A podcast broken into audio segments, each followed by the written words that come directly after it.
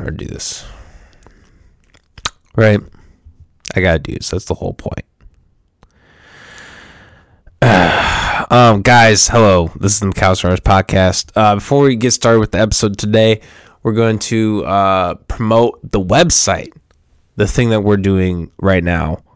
Um, McAllisterHours.com. It's simple, it's short, it's sweet. You don't have to go through the threads of Facebook, excuse me, Twitter, um, Pornhub, um, Craigslist. You don't have to do any of these things.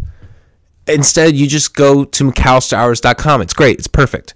It's your one-stop shop for everything. Um, you know, if you're looking for merch in the future, if you're looking for you know live events, um, this is where you want to keep a lookout for. So go check it out, McAllisterHours.com. Guys, are you trying to find your next spot for a show or event? Look no further because Stutterbox Productions is here to help. You know, even in the winter season when people aren't going out, um, it's still a good time to get in touch. Actually, it's actually probably the best time to get in touch with your people, your managers, your booking um, agents, etc. Because those spots are going to fill up for the next year. People are dying to get out. You know, we're finally over this COVID hump. You know, despite what um, someone's father was saying the other day. Um, apparently, it's round three. I, I love how this is great. Anyways.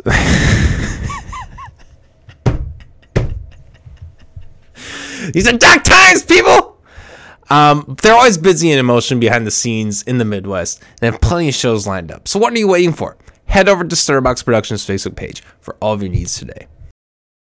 Guerilla Graphics Design Agency can provide you top tier effects and production value. Their team has everything you can ask for, including professional equipment and stellar end product from top to bottom.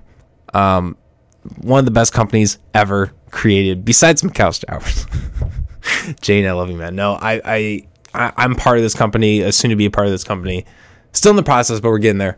Uh, and they do great stuff. I really, I truly do love the work that we they do. It's awesome. Um, head over to GuerrillaGraphics.com for all of your designs today. That's G U E R R I L L A G R F X.com. Again, that's G U E R R I L L A G R F X.com. Again, that's no, I'm kidding. I'm not going to do it again.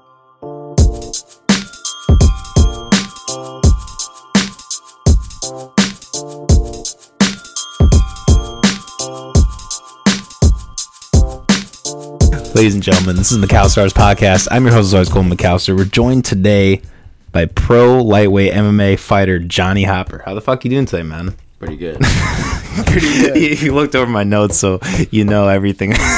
hey, man, I needed a little uh, run through. I didn't know what was going to happen today. I was like Yeah. thinking, overthinking. this is um again, we do this quite often on the McAllister Hours. This is your first ever podcast, so um congratulations for choosing this. Thank you. Um, I was watching some of your videos today. Uh, very impressive stuff. Um, you know, like I was telling you, I have very little understanding of sports in general, but I could just tell in that video, you know, when you, um, you know, I don't remember what who I, I don't remember which fight was. I think it was the first video that you sent me. Cooper? Yeah, I think so. Um, but he, you came out of that like literally bloodied. Like you, you have a you know vigorating sense and passion.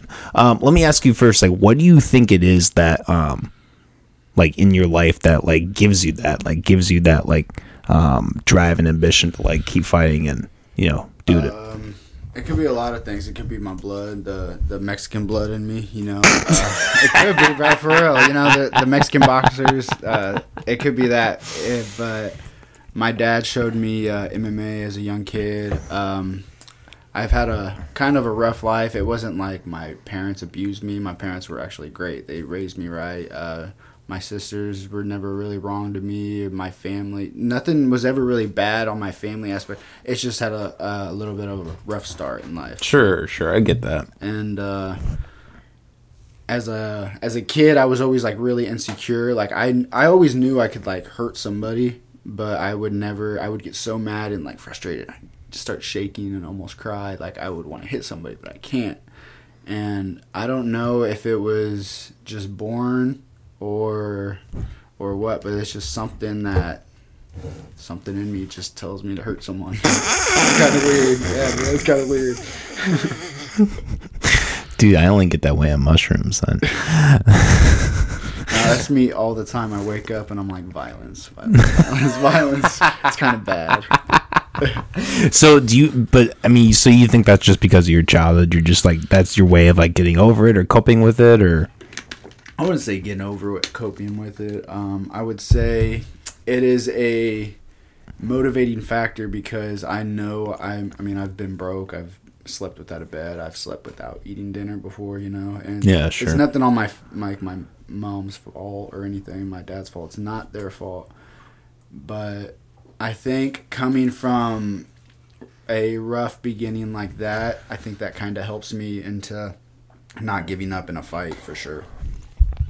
Hell yeah, man. Well, um, like I said, you have like a really passionate energy, um, to you. Um, some stats. You actually are ranked number one in Iowa, which I think, I'm, you know, again, congrats. Like, you know, huge, uh, huge honor for you to be here. Ninety six overall in the U.S. Um, I guess that's another kind of question that I have. Um, I guess how long have has like you or have like you had the success that you've had with like you know being you know in these statistics? Has it been recent? Or has it been kind of a lifelong kind of deal? What how's that Um, worked Technically, I've been ranked in Iowa for MMA since I was 19 when I took my first amateur fight. I was Oh, wow. an amateur then, so I Okay, sure. professional. Um, so when did you go pro i guess uh, 2020, right Okay. before COVID. Literally the month before COVID, I had my professional fight, and then, well, not even a month, bro. It was February 29th of 2020. I had my pro debut, and then March 3rd, uh, the world shut down. You know? It was just like, or the next weekend maybe. My because my coach was supposed to have a bare knuckle boxing match. Went to Kansas and they were like, no, the world closed, and he was like, okay.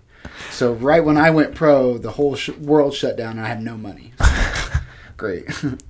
so how do you think that impact has impacted your pro career then like how long were you out Uh, uh, I made my pro debut February 2020, and then COVID happened. I think that year in November, I had my next fight. So I was two and zero by the end of the year.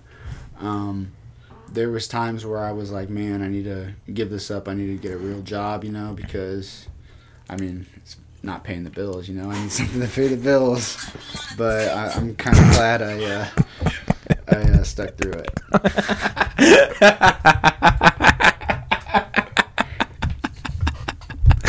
you're lucky you're lolo savage i'm just kidding um so so you started at uh william penn as a wrestler correct Yeah.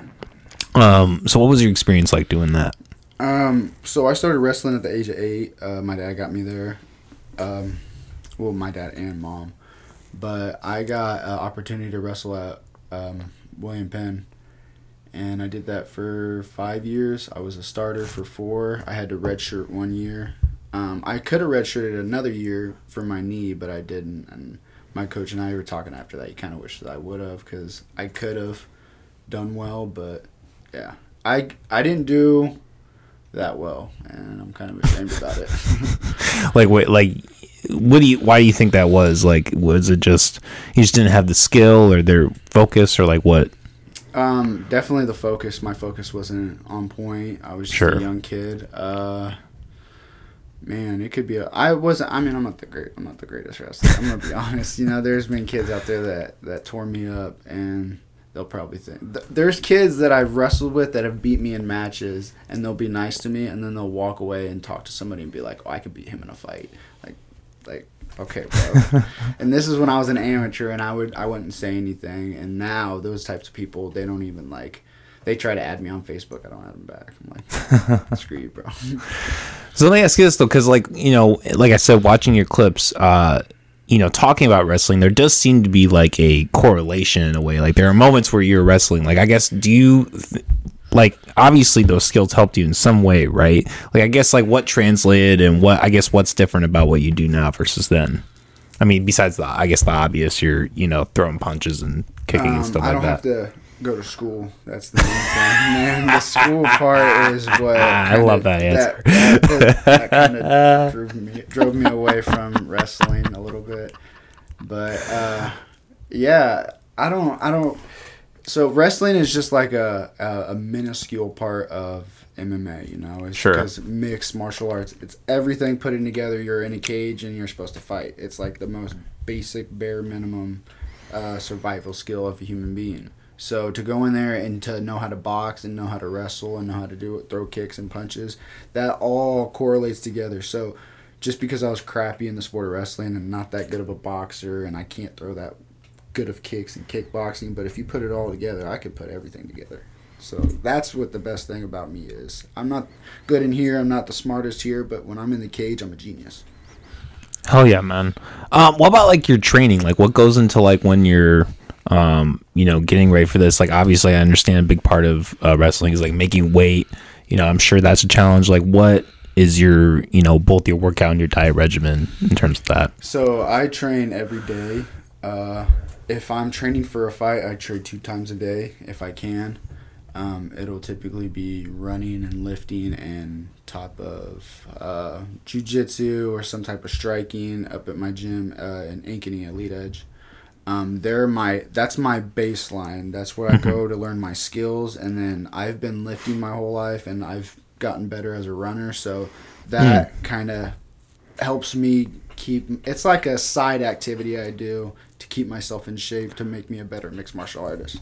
So um, when I'm when I'm uh, training for a fight, I eat nothing but steak and chicken and sometimes potatoes, bananas, my multivitamins, um, my supplements, Elite Edge supplements, Elite Edge Labs. I do. Uh, they they basically that's what fuels me. So I had I don't be eating as much. I'd be really tired and fatigued, but my protein and my post workout and pre workout, all of that was it keeps me top notch for sure.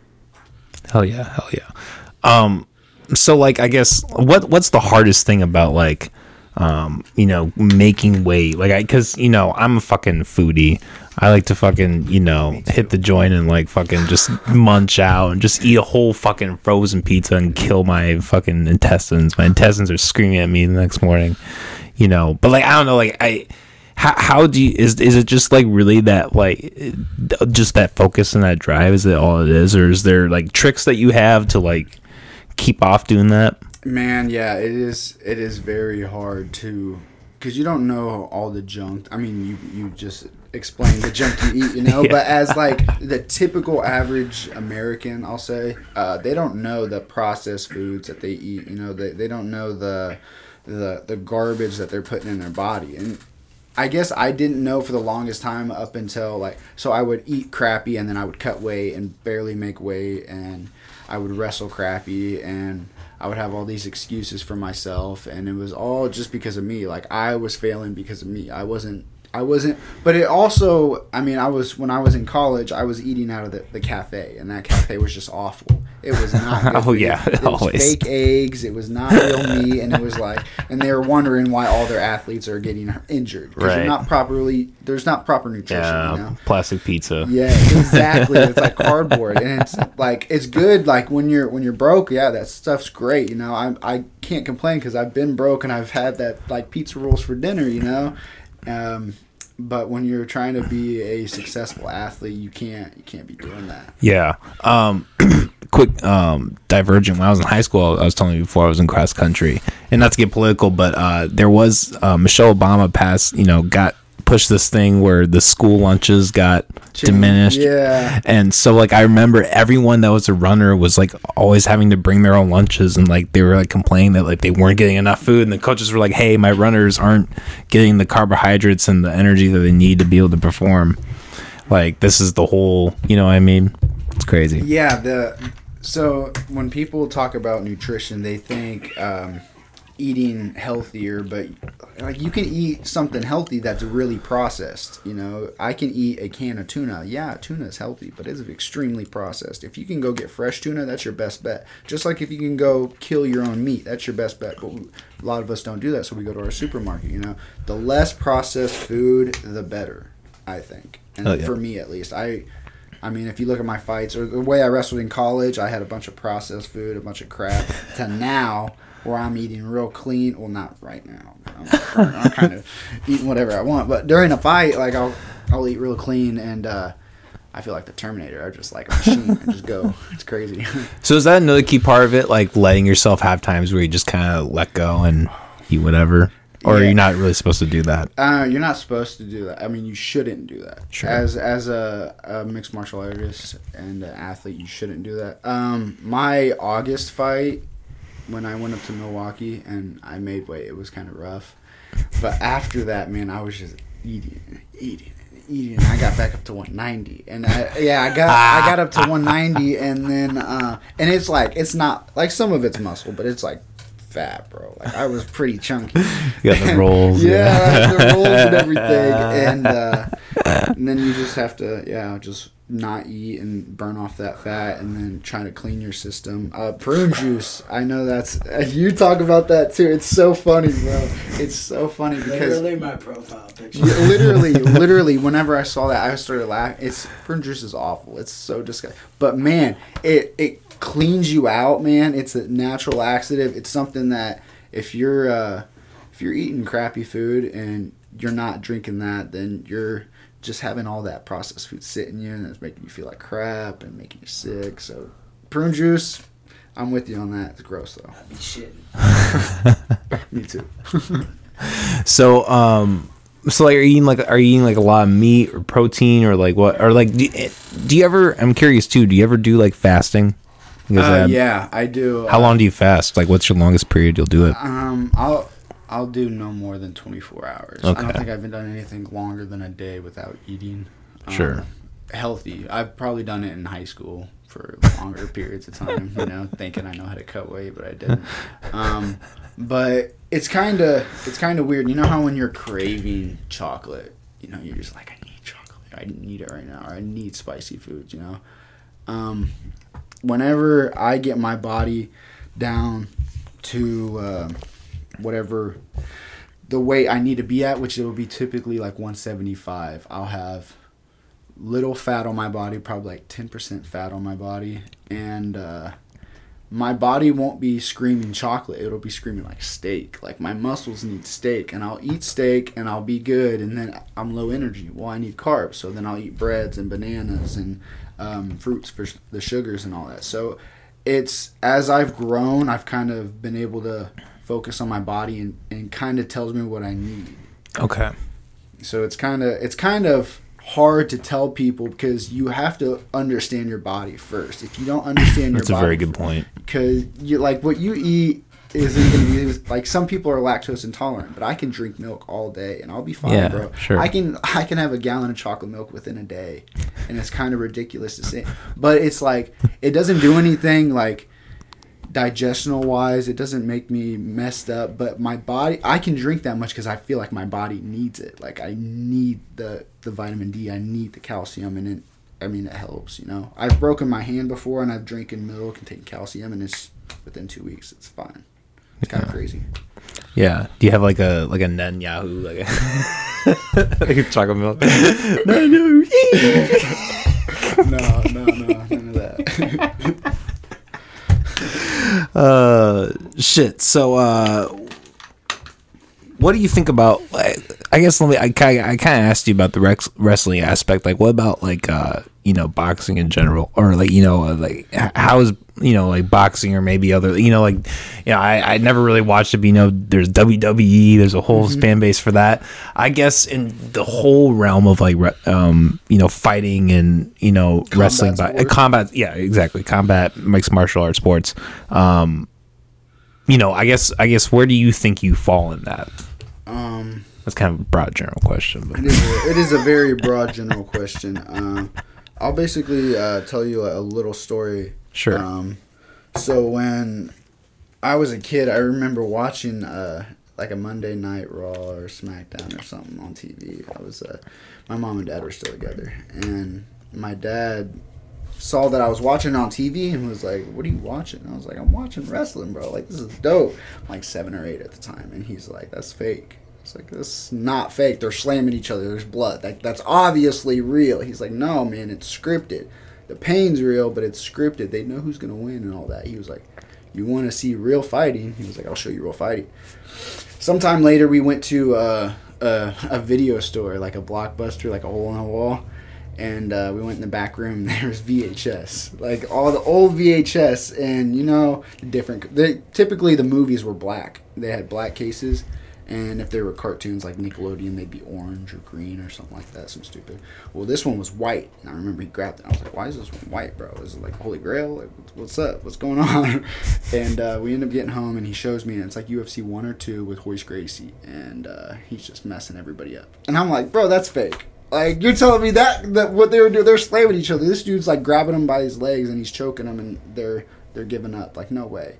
And uh, then he started explaining it to me. He was like, "Their quotes as real as it gets." And it kind of uh, jujitsu kind of drew me in, and uh, as my dad would he was a floorer he would lay carpet and he would do bo- both residential and commercial and sometimes i would help him in the summer and uh, he took me to this place called Funhouse Pizza in KC Mo, and uh, on the walls there was posters of like Mike Tyson and Tommy the Duke Morrison. He was from Kansas City, and George Foreman. And I would ask him about them. He'd tell me stories about them and their fights and like their gods, like titans. And I would like get so fascinated. So I fell in love with boxing. With uh, first it was Ali and Tommy the Duke Morrison, and then um, WWE is more of a showman type of thing, but I guess you can count it towards combat sports because they're hurting each other. But it's not. It's uh, it's more scripted. Yeah, but it's, sure. But it's but it's entertaining. You know, that's entertainment. If you didn't have that, and you just try to watch fighting, like uh, like a casual fan like me will will watch fighting, and I, no matter what, I'll be like, that's a good fight, that's a bad fight. But somebody that doesn't watch MMA like you, you need something like exciting. You need blood. You need you want you want to scream. You know, that's what the the WWE showman aspect is. And Sure. uh, a lot of fighters will go in there and they'll be like, "Yeah, I'm the best fighter in the world," but nobody's watching you, bro. Like you, like you could be the best fighter in the world. You're not gonna make money if you're like, but so to like I I kind of jumped all over the place, but No, yeah, no, yeah. um, wrestling definitely kept me grounded. It kept me disciplined. Uh, boxing definitely I fell in love with uh, throwing hands. I never thought I would have like knockout power. I seen my dad fight people on the streets, and uh, I seen him like drop grown men. And I was like, as a kid, I'd be like, like he was short. He was like five seven, and these dudes are huge compared to him. And he'd be dropping them, and I'm like, what? like, it was just crazy. Uh, what he would do, and I never thought I would be able to possess that capability. But if you watch some of my fights, I just be dropping fools left and right. It's just kind of fun. It's so easy, to be honest. But yeah, the the whole like the WWE that's more of a a show. If you didn't have WWE, it's kind of hard to uh, to popularize MMA. Sure, sure. When uh when you say like it's easy to take someone down like that, like um you know I, I obviously I'm a layman, I'm not a um a fighter um or MMA you know connoisseur, but like is it like timing or just like muscle memory or like what goes into your ability to be able to just be like you know just find that time where you're just popping somebody and knocking them down? Yeah, a lot of it is timing. I think wrestling helped me with my timing. I, uh, to be able to look at somebody and read their movements before they do it is kind of that's key.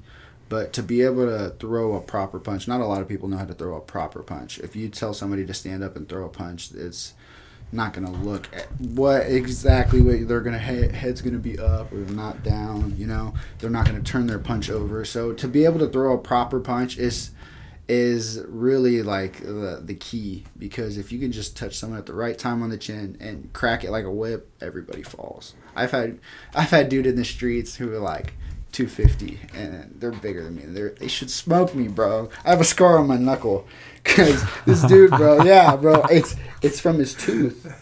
This dude was messing with me, bro. I was at a party and like the night before I got kind of wild. Like I got I got really wild. I was like the, the next night I was being DD, I was being cool. Well, this guy his girl didn't like me for good reasons. I would call her names, but she was those names, you know. She was very mean.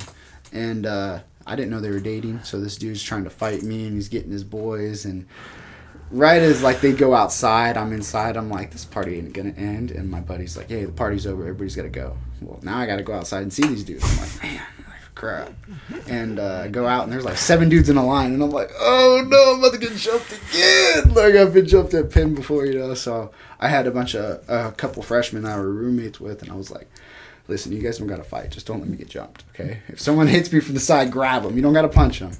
And uh, we started like arguing. I didn't even know the dude's name, and then people started pushing each other, and he ran all the way around and came up, pushed me, and I put my hands up. I remember being so mad, and then he like, I don't know why, but he had his hands up, like, and he just walks forward, so, crack, and split my knuckle on his tooth, and there was blood all over my hand. He was grabbing the grill, trying to climb up, and so it's it's not a lot of because the dude's bigger than me. He could have like in theory grabbed me, killed me, dropped me on my head, but if you know how to throw a punch and you know how to fight, everything's so easy. So what it, what is it about the chin? Is it just like when you break it, it's just that painful, Um, or it's just your for like your force or what? Um, I think honestly, it's force. I think when somebody gets knocked out, there's a lot of different speculations on it because you don't really know. But the most common thing is like your brain being rattled in your skull. So something about your chin being like a lever almost. So when you get hit, and your it'll rattle your brain if your neck's not strong. You know, if you get a strong neck and you're able to build up a neck, you can uh, reduce your concussions a lot.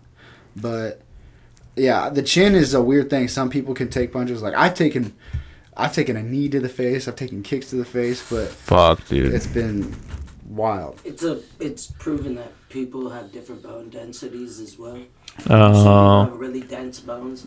Like it's big talked about that it obviously could just be speculation, but that like Logan Paul and Jake Paul are actually people that are thought to have some like really good bone density. And those they're, they're bigger dudes. I don't really uh, watch them or or know much about them, but they look bigger, like bigger dudes, and they look like they'd come from like Viking bloodline. So I don't doubt that. they they may not be like the most technically sound, but those are some tough big motherfuckers, you know. I gotta say, dude, people will talk shit about Logan Paul, but the dude is like six four. He probably walks around. he probably walks around at just like 220 pounds, something like that, just when he's walking around. I'm like, Can't relate. I don't think he can really box well, but like I wouldn't fight him. It's a big dude. It's a big dude. It's a lot to handle. So do you? I'm curious. Do you ever worry about like getting, like CTE or um, any kind of effects from that? Um, I have people ask me that all the time. no, and Okay. I can. I, I see. I got like stories to say to explain why. When I say no, people will be like, "Well, of course, Johnny worries about his health. Like, you look how look how well you eat. Look how much you run. Look how much you lift and train. Of course, like people are probably think I'm worried about my health, but uh, the best way I can explain is uh, when I was young. I don't. I just never felt um, like I never felt like everybody else. I always felt different. I felt like an alien. I know I was a minority in Kansas. Like after I grew up, I grew up in Kansas City, Kansas, and then house burnt down and moved to Basehor, Kansas. To, it's a small town, and I was like the only Mexican kid there. The rest were white kids, you know. So then um, I would get in a lot of like arguments and fights, and they would be like, "Oh, well, Johnny's making fun of me for this," but they were making fun of me for my skin color. But like nobody would, somebody would be like, "Oh, he made fun of me because uh, I'm too short," you know. And I'm like, "Bro, you were making fun of me for my skin color," and I came back with that. Or I was arguing with uh, some kid who was fatter than me, and he was just clowning on me for being Mexican, and everybody in the class is laughing. The teacher is watching me. I make two comments about him being fat, and then I get the detention. You know? So I never felt like anybody was on my side or anything, and I always felt like an outsider. And um, my sisters, they were the the ones that I can kind of relate to the most. They, I grew up with them. Um, their blood, their family. Um, they were always older than me. I was the youngest, and they uh, they always came up with some crazy ass ideas. That we had this this damn Ouija board, bro. yeah, bro. So I, I don't like people. You don't have to believe in ghosts. You don't have to believe in God. You don't. But I gotta tell this story because it's a legit. It's You're, a, you're not offending anyone here, man. You're good. good. Somebody listening, like they might be like, "Oh, Ouija board." Wait, I mean, he's lying. But I'm telling you, like I was, I don't know, like seven, eight years old. This was before I can really comprehend uh, MMA and wrestling and boxing and everything. I think I was just like a dumb kid watching cartoons, playing video games. You know, I didn't know much, and uh, I was kind of slower, young, and. Uh, we take this glow in the dark Ouija board. when we moved from Kansas City, Kansas to Basehor, Kansas, we moved in this. Tr- it, we thought it was a house when I was a kid, but it was a fucking trailer built and it had a fucking uh, basement, concrete basement. It was a trailer though. It was out in the middle of nowhere. Right next to us was a cemetery. It's called Holy Angel Cemetery. We lived hmm. right next. We would fucking climb the barbed wire fence, go into the cemetery, and use the Ouija board. Like geniuses, right? Like that's brilliant. Still to this day, I see ghosts and like they'll they'll do stuff, shit will fall, and I'm like, there's ghosts around me, but they're not harming me. But they're like, haha, bro, we're here. And I'm like, all right, bro. Like I messed up as a kid. We we played with that Ouija board too much, and uh, one time it was like my sisters and I and my cousin, and we were in the. Yes, where they put like the, the coffins on the dead bodies, bro. We were literally sitting with this Ouija board, doing this Ouija board, bro, at like night, at night, bro. Like, bro, yeah. It's I don't know what we were thinking. My sisters are probably listening right now, laughing. They don't really really remember the conversation, but I remember this conversation because they wouldn't let me touch the Ouija board. They thought I was gonna lie and mess it up, so I had to sit and watch my sisters and my cousin do it.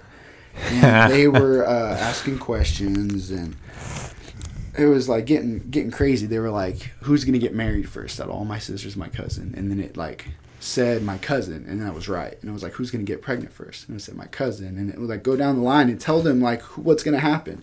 I don't remember if it was accurate on them. I'm pretty sure it was though. I'm pretty sure it was really fairly accurate. Well, they get to the end, and I'm like, well, what about me? Like, I'm not using the Ouija board. I'm not the one touching it, but I'm on the outside, and I'm like, bro, like, I'm here. What about me? And they were like, what about Johnny? And the Ouija board, it's, it like freaks me out to this day. It, it spells out knockout. And at the time, I didn't know what that meant. I was like, what does that mean? My sister was like, oh, you're to be handsome when you're grown. Obviously, that didn't work out, you know? so it's kind of crazy that that Ouija board predicted I was to be a professional fighter. Like it said knockout. And I never, like, knew. I never, at the time, I wasn't grasping the concept. Like, man, I'm going to. I was like, what does that mean? And for the longest time, I was like, what does that mean? Until I was an amateur fighter and I started knocking people out. And I was like, maybe that's what that meant. Started putting two, it took me like 20 years, but that's like, that's one reason. Like, MMA has been drawing me, and not only that, something about combat has been telling me I need to do this. And then, so we do that Ouija board, and my sister, one of my sisters, does it again. Her and I are doing it this time. And I remember the Ouija board telling me that I was going to die at like 34 or 36. I remember crying and crying and crying, being a little kid. My dad comes up and he gets mad, like, why are you crying? And my sister tells him, like, it wasn't me, it was the Ouija board, like, I promise. And, like, I believe her. Like, she wasn't really, I don't think she was doing it to be ill will. If she was, she would have been like, okay, I'm sorry. She would have felt guilty. But I was, like, crying and, like, damn, I'm not going to live to see 40? Like, what? Like, I remember, like, freaking out. And my dad being mad, and he burned the Ouija board then. That's the last time I saw Ouija board. Yeah, for real. So when people ask me questions like that, like, "Are you worried about your health?" Yes and no. Like, yes, I'm. I'm. I could retire right now, and well, I, I couldn't even really say retire. I didn't have a really career. I'm seven and one. I hate when people are like, "Oh, I'm retired." You're two and two, bro. You're not retired. You just you never had a career. But that's how I, I. That's how I view myself. Um, I could retire. I could start a family. I could have a job. I, I mean, went to college. I, I have a lot of skills I could do, but something about MMA has been drawing me since I was a kid. And knowing that I'm going to die in my mid 30s, if that's true, but I, I have like a firm belief that that's true. You know, like I. I am okay with me dying by the age of 35. Like I am fully okay because what's been happening in my life with MMA and like how much I've grown and blown up and people are just kind of notice me. Um, I'm willing to take that risk. I'm willing to to die for my cause. And Damn. That's, that's a honor, honest truth. Honest truth. Oh yeah. So let me ask you this then: what, like, what? I guess what is your cause? I- like, is it something other than just, um, you know, like kind of what we talked in the beginning, or is there something? Okay. Um, it was uh, there's there's a lot like yeah, there's what, what I was talking about. Um, my family. Um, I've seen my sister struggle a lot. I've seen my mom. My mom has struggled a lot, and she's done a lot for me to be able to like wrestle. You know, she. I would have like a wrestling camp, and she would be like, "How much money is it?" And she would figure it out, man. She would be waitressing, and she would come up with the tips and give me the cash, and and uh, I was really. Uh, ungrateful as a kid and growing up and i never realized that until i was a man where uh, i had nothing i had like a torn acl and i had i couldn't walk bro and like i had to just sit there and contemplate my life like can't walk can't wrestle can't fight can barely no i can barely walk you know like who am i and uh, i think it all i found out who i am over the past uh, six years my sisters don't even know the same man that I am now. Like it's kind of sad. I haven't seen them in so long. My mom. Um, I'm definitely not the same person, and it's uh, sad to say, but it's also good to say because I've grown a lot as a human being, as a mixed martial artist, as a man, as a brother, as a son. But I think uh, a lot of my purpose with MMA and uh, the the will and the heart and desire to do it is to to help my family. To be honest, Yeah. Well, I'll, I'll say this, man. I don't think it's a bad thing at all. Right? Um, I think I think you changing as a person. I think that's. I think everyone should strive to be that. I think if you are a different person a decade from when um, you were, you know, at that point, then you, that's you know, I think you're doing the right thing at that point yeah, for sure. for sure, man. Um, so let me ask you this. Uh, sorry, look at my fucking. notes. No, you're good, you bro. worked with uh, you worked with Anthony Pettis. Pettis. Pettis. Sorry, you were you were showing me a video about that because you know I'm I'm so um, uneducated, Out of the loop. out of the loop. Exactly, exactly. Um, what what was your experience like working with him? Um, as a kid, I used to watch him and I'd be mesmerized, like the Showtime kick that I showed you, and he would Yeah. do some crazy stuff, you know. And uh, it's it was kind of surreal to get a message and an opportunity to fight for him. I was like, man, like maybe I am doing something. Maybe they want to make a name off of me, you know. Maybe they want to get somebody to knock me out, but that wasn't the case. And then they ended up liking me, and they're like, hey. Um, they want to stick with me. They want to help me out. Pettis is a he's actually a stand-up dude you would think that the money and fame would get to most people. It doesn't seem like it got to him. He's like a down to earth, cool, chill. Every time I see him, he smiles and he's like, "What's up, bro?" Like he's been and he, him and my coach actually trained in the, uh, for a little bit back in the day. So it was kind of like almost like fate, like things were to fall into place, and for him to offer me the the opportunity to fight. So it's it's been he's a real dude for sure. Hell yeah, hell yeah. Um, so you you live in Oski, Oskaloosa.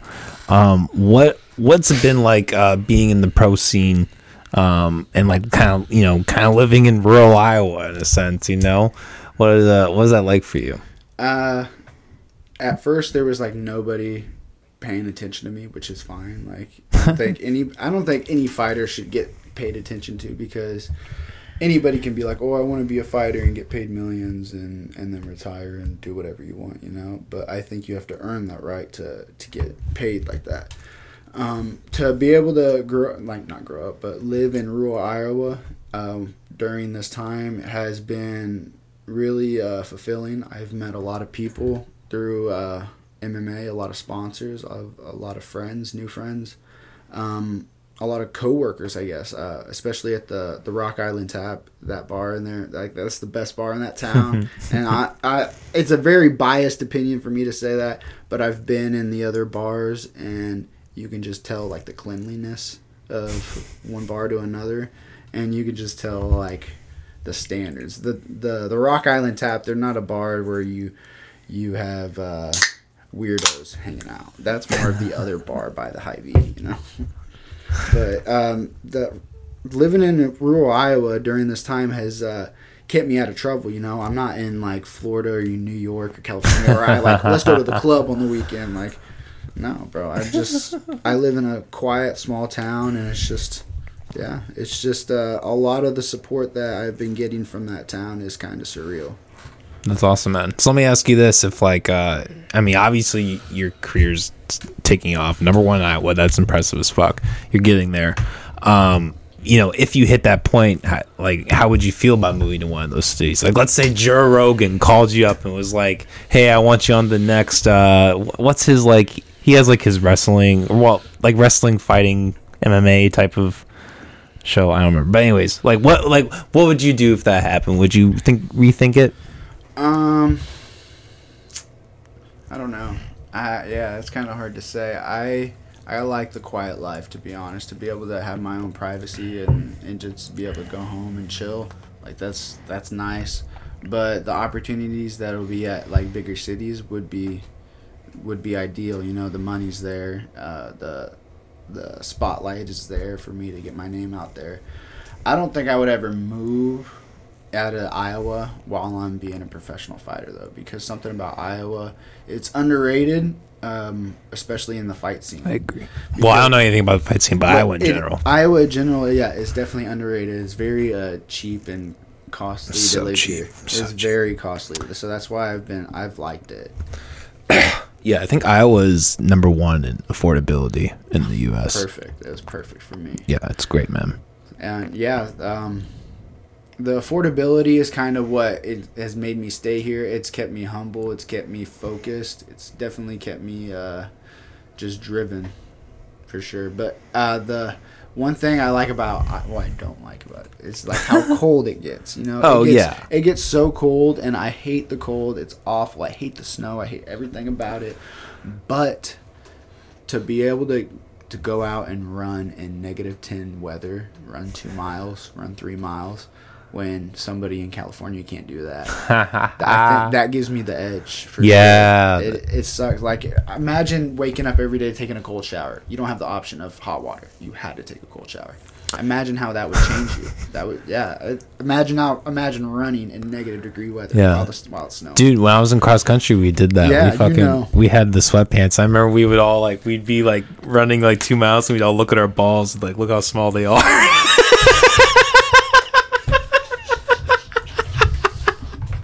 That's hilarious. That's great. That's great. That's great. I ain't never heard some shit like that. Fuck. oh my god. Um, going back to your uh, Ouija, I'm, I'm curious about your. So you really believe that like that was like a real experience? yeah, that was a hundred percent real experience. Um, yeah, man, that was that was wild. I remember uh, that. Yeah, man, that like when I tell people that they they're kind of they kind of like disregard it, but there's some people that when I tell them they're like that first story about the knockout, they're like, "What? What? What?" But then I tell them about if I'm gonna die at the age of 35 or 36, I have like 10 more years to live, maybe, and they're like, "Well, don't say that. Like, what's wrong with like that? Death is such a pivotal part of everybody's life. Like, we're all gonna die. You're gonna you're gonna die. I'm gonna die." And for me to be comfortable with dying, I think that's able for me to go out there and perform a little bit better. I don't care if I win or lose. Hell yeah. I got, a, I got a question to kind of add on to that. What was it like with like you know? Is your dad Mexican? Um, no. Oh, okay. 'Cause I, I just I know a lot of like Latino Hispanic people, and when it Yeah. comes to shit with like Ouija boards and demons, bro. My mom, yeah. they're my mom- like my mom- lit. And like, my dad burned it right away, and like, dude, I'm like dead ass. They're like, fuck no. Like, I had this homeboy back in the day. He's like, I don't fuck with owls. like they like, I don't know, owls or Yeah. look at like something like that. Yeah. Like they don't fuck with. He's like, I don't fuck with owls. Owls are a little creepy. I I wouldn't say I don't fuck with them, but owls are a little. Uh, you look at them, they're a little suspicious. They're like, mm, an owl can turn its head all the way around, like motherfucker. What do they like swoop down, and pick up Mexicans? Is that the? oh, bro, they're like it's something spiritual about them. There's like a spiritual energy, like yeah, it's like a raven. You don't fuck with a raven. My, s- Uh. sister, who like we always used to call her little evil child and shit, demon child. I mean, she's okay though, but she's got like a fetish with fucking owls, dude. Owl everything, bro. And I'm like, something's wrong with you.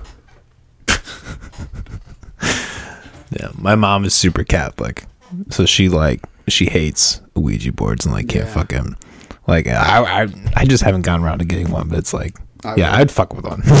so so I guess I guess uh, um, whenever you do the Ouija board, you have to say like goodbye. You have to tell them goodbye. If you don't, then apparently you keep open that that that connection. Mm. But I think I like I don't think I ever said goodbye as a kid. I think I was just dumb and just stopped. You know, thought it was a board game, and now like stuff will happen on my Xbox will turn on. Or one time I was brushing my teeth and like I just got out of the shower and the mirror's kind of foggy. Brushing my teeth and I spit out my toothpaste and I looked up and I seen like the mirror was foggy, but at the bottom of my door I could see feet, bro. And it like, oh, I, bro, I remember I like squeezed my toothbrush and broke it. I turned around thinking I was gonna scrap right there. Like, who the hell is in my my place? And but it was nobody. And then I was like, okay, it's probably a ghost. Like I need to chill. I've had like weird things happen, ghosts. I just, but nothing like bad. I don't think they. I don't think they can hurt me.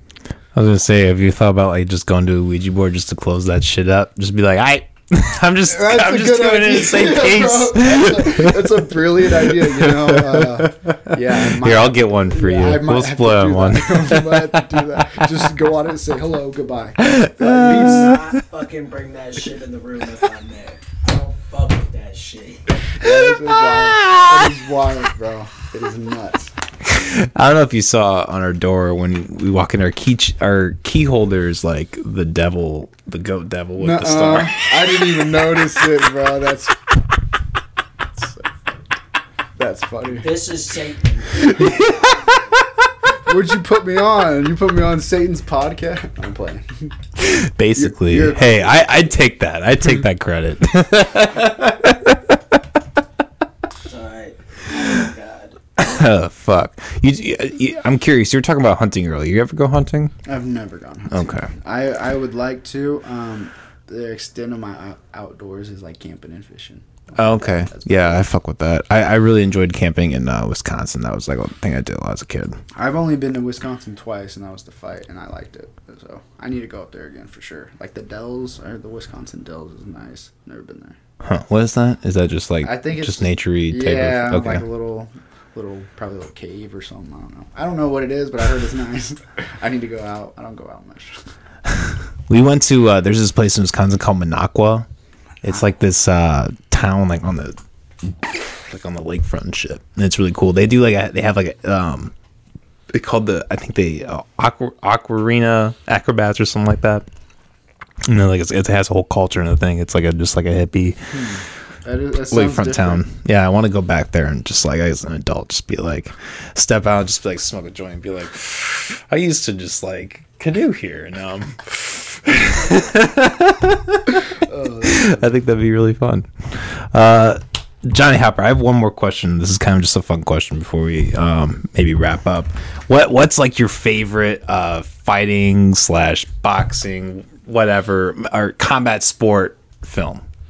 Film. Yeah. Man, I got a lot. Uh, I like Southpaw. I like Bleed for This with Vinny Pazienza. Um, Warrior's good with the MMA. All the Rockies, but I mean that's old school. Hey, Rocky's some good shit. I still vibe. I I'll I'll fuck with Rocky any yeah, day. I, I the Rocky's uh, OG for me. Yeah. Um, man, it's hard to think off the top of my head. Hmm. I'll probably say Warrior, that MMA one with the two brothers. That's a good one. yeah, I haven't seen any of those. unfortunately. Warrior's a good one. It's about uh, two brothers that used to wrestle, and they had like a troubled dad. Yeah, you you seen it, and then they end up fighting each other at the end. Kind of corny though. It's kind of corny, but it's, it's that one yeah. big ass dude. It's kind Kurt he fights Kurt Angle in the in the movie, and Kurt Angle's supposed to be this Russian dude. His name was like Koba. Was that Kurt Angle? That was don't. Kurt Angle. Yeah, he was so shredded, bro. He looked like a Russian, but that was Kurt Angle. Well, yeah, well, you ever see uh, the wrestler with Mickey Rourke? Yeah, That's a really good I one. used to I used to watch that as a kid. Me and my dad watched that As a kid. as a kid, it was messed up. Yeah, It messed- well, I thought like as a kid, I was growing up wrestling, and I was like, "Oh, this is a wrestling movie," and my mom was like, "Yeah," and we she got it for me. It was not a wrestling movie. but- No. I mean, it was a good movie. It's like American History X. You're like, damn, that's a messed up movie. It's a Yeah. good movie. You're like, damn, I shouldn't have been watching that as a kid. But I mean, I was you, really yeah. mature for a young, like I, at a young age. I like seen a lot of like life. It wasn't Sure, like- sure. So I kind of like was able to watch those movies with So yeah, whatever. yeah, like to be to be able to watch it and not be influenced by it because I've already seen some shit. You know, Mexicans always watch fucked up movies. As Yeah, kids. like all my friends that were kids, they were always like, "Yeah, I watched Chucky 3. I'm like, "What the fuck?" I don't know why, yeah, we, I don't know why we always watched horror movies, bro. We just loved it. Literally, dude, I want to tell you this. When I play Warzone, if there's motherfuckers that only speak Spanish, and and I love Hispanic people, like, I, I really love it working with them, especially and having them as the crew. But if they're like only speaking Spanish, and I'm like, amigo, and they just like keep going off, I'm like, get out. Get out! Like, I Like, we're like trying to team up with them people on the team. Guys- I'm like, dude, these guys are gonna be like, fuck you, puto. like, swear on my life, bro. All of them, bro. Because they, I'm just like, I don't know what it is. These Mexican guys got it like that, bro. They're trying to run you the fuck down, man. That's yeah. That's kind of the, the bad thing about Mexicans. Uh, I grew up in, in in Kansas City, you know, so there's a, a good Mexican population there. But if you don't grow up in like southern, like Texas or like those types of area, or like California, maybe you're not seen as like Mexican. So a lot of the times, like the Mexican community I will, see will see me as like a white guy. But then, Ah, but then, like okay. a bunch of white people won't see me as white; they'll see me as a minority. So I would never be able to like fit in, you know. Especially like on the wrestling team when I was in college. I lived that life. Yeah, too. bro. Yeah, you know, you, you're a People minority. think I really want to say too that a Mexican guy apologize. He's actually Mexican dude, not just Hispanic. He's straight Chicano. Like there's another guy. He's like he's only kind of he's only half Chingon because he's from Honduras and he's not from Mexico. I'm like okay. He's apologizing to me one time because we got into a real like we almost got to fighting, and he was like, now listen. I'm gonna apologize to you, but don't interrupt me because I'm ready to kill you. On the way to Mexico. And I'm like, this is how you're starting your apology, bro. like, bro, they bowdy bowdy, bro. It's but like, that- that's a fucking culture that like is fucking respectable. They're respectable in the fight game a lot too. Yeah. So, like, it's honestly no surprise, and I think that like what you saying that earlier, like, I think that could really play a big role in that, like, just that they fucking got heart, dude. They, th- I mean, like, dude, people talk about it all the time, like how hard Mexican people work. It's not a fucking, it's no cap. Yeah. Like they fucking go balls to the wall with whatever they fucking do, and they fucking do it until they're like, all right, I gotta stop. Yeah, I don't get it. Like I don't. I, that's how I was with wrestling. They tell me to go, and I just go and go and go. My body would break, like tear my ACL. I can keep going. I would go. I go. I wrestled a whole college season with the torn ACL. It would dislocate. Yeah, it was awful. I, I would have Jeesh. it taped up and everything. It was. It was probably my worst season uh, as a competitor, but it definitely changed me for sure. I still want to hear about that. I want to hear. Oh about yeah. Okay, your so. la- like your later years of wrestling, coming back after that injury. Uh, so I wrestled all since like the age of seven or eight up till high school. Got an opportunity to never did anything in high school. I wasn't that good. Uh, people are gonna listen. And some people will be mad and be like, "You were a good wrestler," and then there's a lot of people back home that are like, "Yeah, you're not a good wrestler." I would personally yeah. say because I'm not a yes man. The Johnny Hopper that I saw as a wrestler, I would not say was a good wrestler. Right. I don't think I was Yeah. a good wrestler either, though. But I just I didn't So- see it. So my freshman year, I came into college, and I remember uh, I was training after I graduated high school. I was I went to Team Kansas, went and wrestled at Fargo. I didn't place, but I did well, and then I kept lifting, kept training. and Got into college, was beating up a lot of the college guys, uh, a lot of the starters. Um, ended up wrestling. It was on Halloween. Um, we wrestled at a tournament. It was in Nyack, and. Uh, I remember being so nervous before my first match. I puked. I don't know why. Like I never. I'm not a puker like that. But I was like so nervous, and then it was against a decent kid, but he was beatable, and I let him pin me for some weird reason. I mean, he was good. I'm not saying like he wasn't good. He was good. He pinned me, and then I remember being upset and uh, was like, well, that was the worst case scenario. No, I, I what's worse than that being pinned. So then I was gonna wrestle my next match, and then it was like a bye another buy, and then an injury default, and then I finally got to wrestle again. Well, turns out there's something worse than getting pinned. I got my ACL torn because the kid couldn't take me down. He was getting frustrated.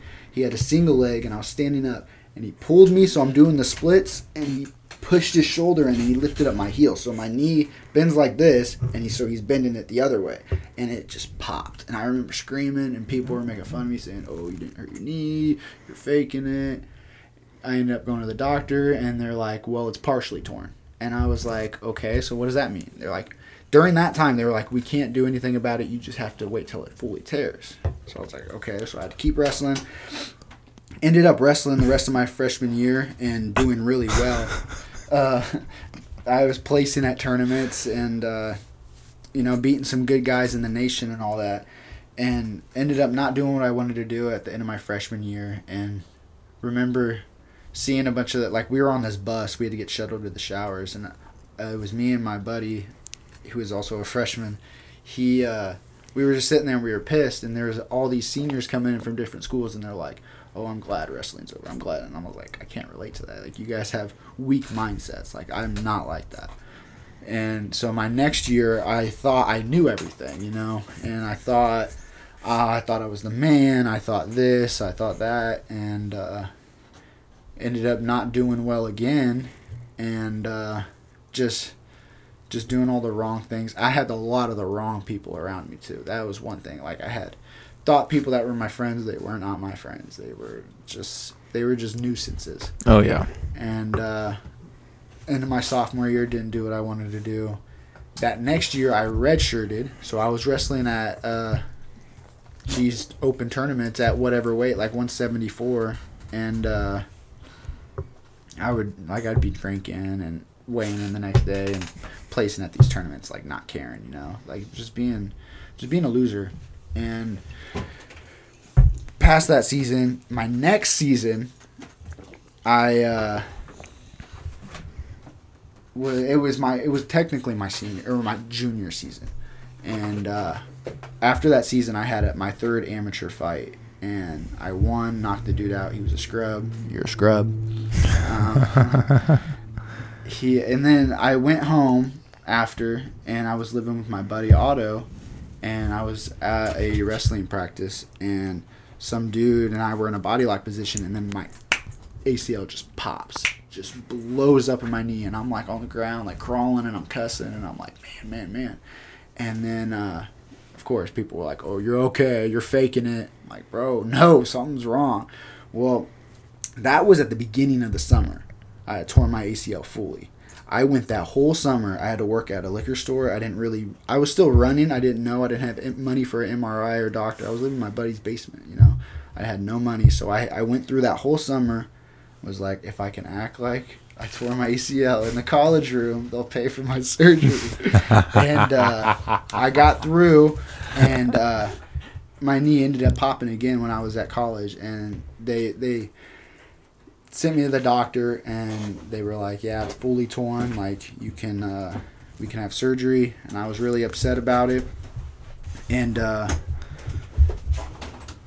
it was it was kind of crazy because it was like my head coach at the time he it was like his last year as a head coach but now he's back as, as an assistant. But he he was like well can you tape up your knee and brace up your knee? And i was like well uh, you need me to wrestle? Like you need me to fill a spot? And um, I guess he needed me to fill a spot, and I would wrestle that whole season with the torn ACL. I would tape my knee, I would put a sleeve on it, a brace, and then another sleeve, just to keep my knee together. And I had to change up my whole wrestling style. Um, the muscle in my leg just went away. It was kind of it was it was crazy. I used to wrestle at 165, but I was losing so much muscle in my leg that I dropped down to 157 Damn. and uh, not didn't do well. That was a really bad year for me. Um, a- after wrestling, I had surgery, and it was like March of 2017 or 2018 or something like that. that I had surgery, and during that time, I was going through a bad time in my life. Like I was telling you, I, I was trying to figure out who I was as a man, and I've always known that I needed to do mixed martial arts and I needed to pursue that, and that's what I wanted to do, but I couldn't because my knee.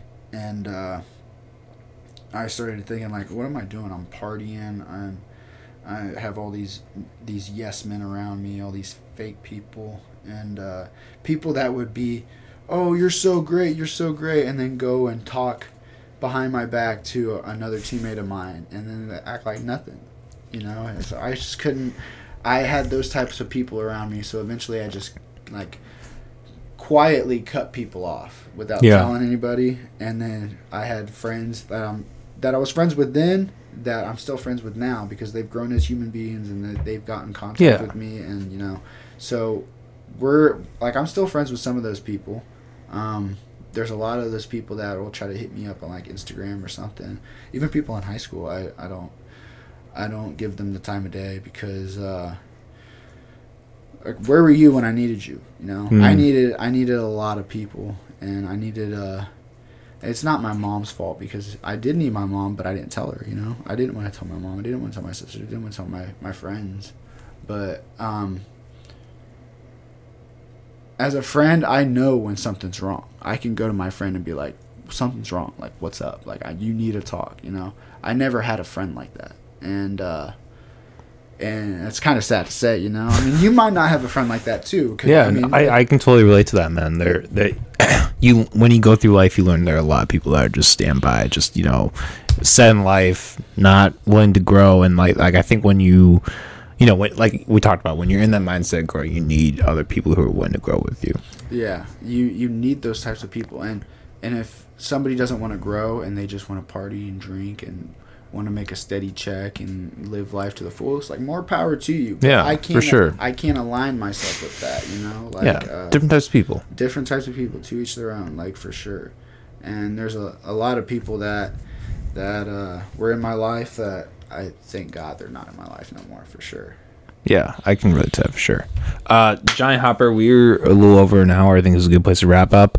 Uh, what do you want? Any, do you want to mention anything before we wrap? Is there anything on your mind, or you know, socials, or you, you have fights coming up, or um nothing signed just yet some big moves for next year it might be the biggest move uh, of my whole life we'll see but uh, i want to give a shout out to elevar wellness uh, the rock island tap c phoenix uh, brad martin ameriprise uh, blake huggins and uh, concrete cowboys and huggins concrete Um, man, there's just a, there's a lot. I gotta think of all of them. I should have brought the list. I wasn't thinking properly.